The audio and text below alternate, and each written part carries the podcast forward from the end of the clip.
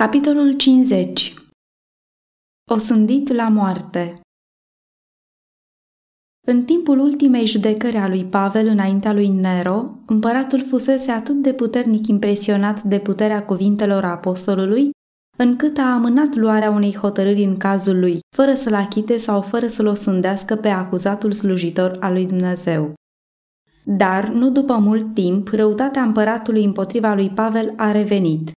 Mâniat peste măsură, fiindcă nu era în stare să împiedice extinderea religiei creștine, nici chiar în casa imperială, el a hotărât ca atunci când va găsi un pretext mai temeinic, apostolul să fie osândit la moarte.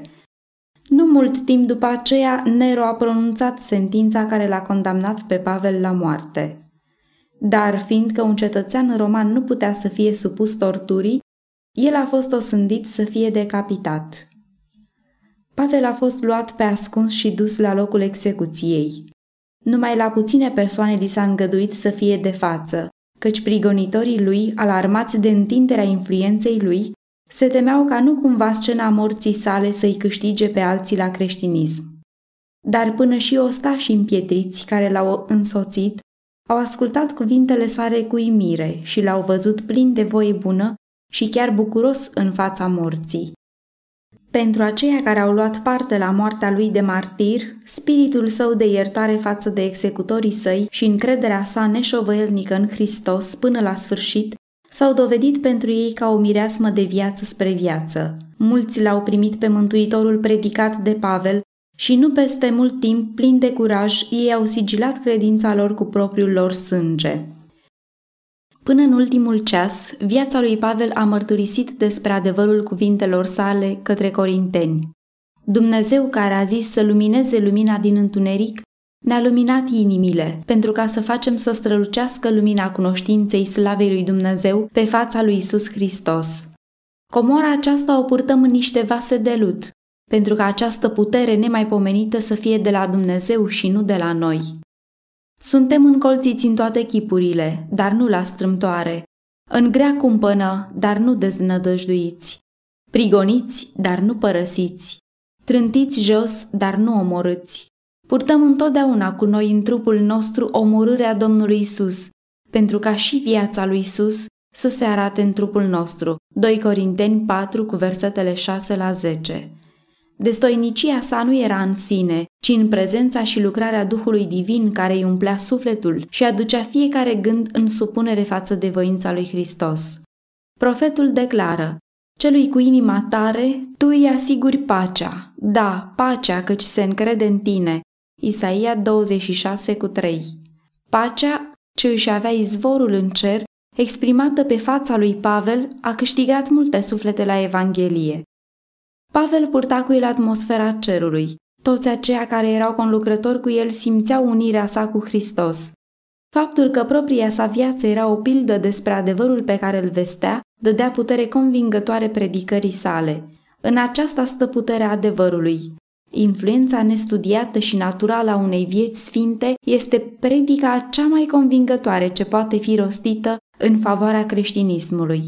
Discuțiile, chiar când se aduc argumente de necontestat, pot duce la împotrivire, dar un exemplu evlavios are o putere căreia este cu neputință să-i reziști. În marea sa grijă față de aceea pe care avea să-i părăsească, pentru ca să ducă singur lupta cu prejudecata, ura și prigoana, apostolul nu a mai ținut seama de propriile sale suferințe ce se apropiau. Pe puținii creștini care l-au însoțit la locul de execuție el a căutat să-i întărească și să-i încurajeze prin repetarea făgăduințelor date pentru cei prigoniți din pricina neprihănirii. El i-a asigurat că nu avea să rămână neîmplinit nimic din ce spusese Domnul cu privire la credincioșii săi copii încercați. Pentru o scurtă vreme, ei poate aveau să fie întristați din pricina multelor ispite, sau poate că aveau să fie lipsiți de un confort pământesc însă ei puteau să-și îmbărbăteze inimile cu asigurarea credincioșiei lui Dumnezeu, spunând, Știu în cine am crezut și sunt încredințat că El are putere să păzească ce i-am încredințat până în ziua aceea. 2 Timotei 1 cu 12 În curând se va termina noaptea încercării și a suferinței și apoi se va ivi fericita dimineața a păcii și a zilei de pline. Apostolul privea spre marea veșnicie, nu cu nesiguranță sau cu teamă, ci cu o nădejde plină de bucurie și cu o așteptare plină de dor. Stând la locul martiriului său, el nu a văzut nici sabia călăului și nici pământul ce în curând avea să primească sângele său. El a privit prin liniștitul cer albastru al acelei zile de vară până la tronul celui veșnic. Acest bărbat al credinței a privit scara viziunii lui Iacov, reprezentându-l pe Hristos care a legat pământul cu cerul și pe omul mărginit cu Dumnezeu cel nemărginit. Credința lui era întărită atunci când își amintea cum patriarhii și profeții s-au sprijinit pe acela care era susținătorul și mângâierea sa și pentru care el își dădea viața. Din partea acestor bărbați sfinți, care în decursul secolelor au dat mărturie despre credința lor, el primea asigurarea că Dumnezeu este credincios. Pe acei apostoli care, pentru a predica Evanghelia lui Hristos, au pornit să întâmpine bigotismul și superstiția păgână, prigoana și ocara, care n-au socotit viața lor ca fiind scumpă spre a putea ține sus lumina crucii în mijlocul păienjenișului întunecos al necredinței, pe aceștia îi auzea el mărturisindu-l pe Isus ca fiu al lui Dumnezeu, mântuitorul lumii. De pe scaunul de tortură, de pe rug, din închisoare, din vizuinele și peșterile pământului, el auzea strigătele de triumf ale martirilor.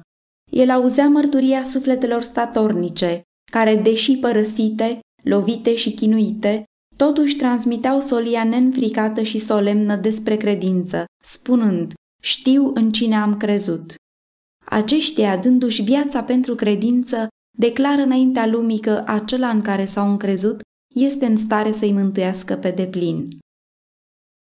Răscumpărat prin sacrificiul lui Hristos, spălat de păcat prin sângele său și îmbrăcat în neprihănirea sa, Pavel are în sine mărturia faptului că sufletul lui este prețios înaintea Mântuitorului.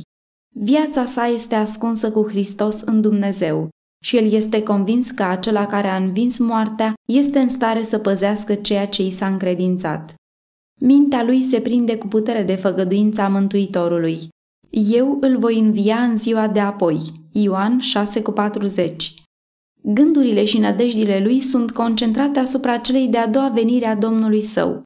Și atunci când sabia călăului coboară și umbrele morții se adună asupra martirului, ultimul său gând care îi străfulgeră mintea, gând care va fi și cel din tâi în marea dimineața a redeșteptării, a fost de a-l întâmpina pe dătătorul vieții, care îi va ura bun venit în bucuria celor binecuvântați.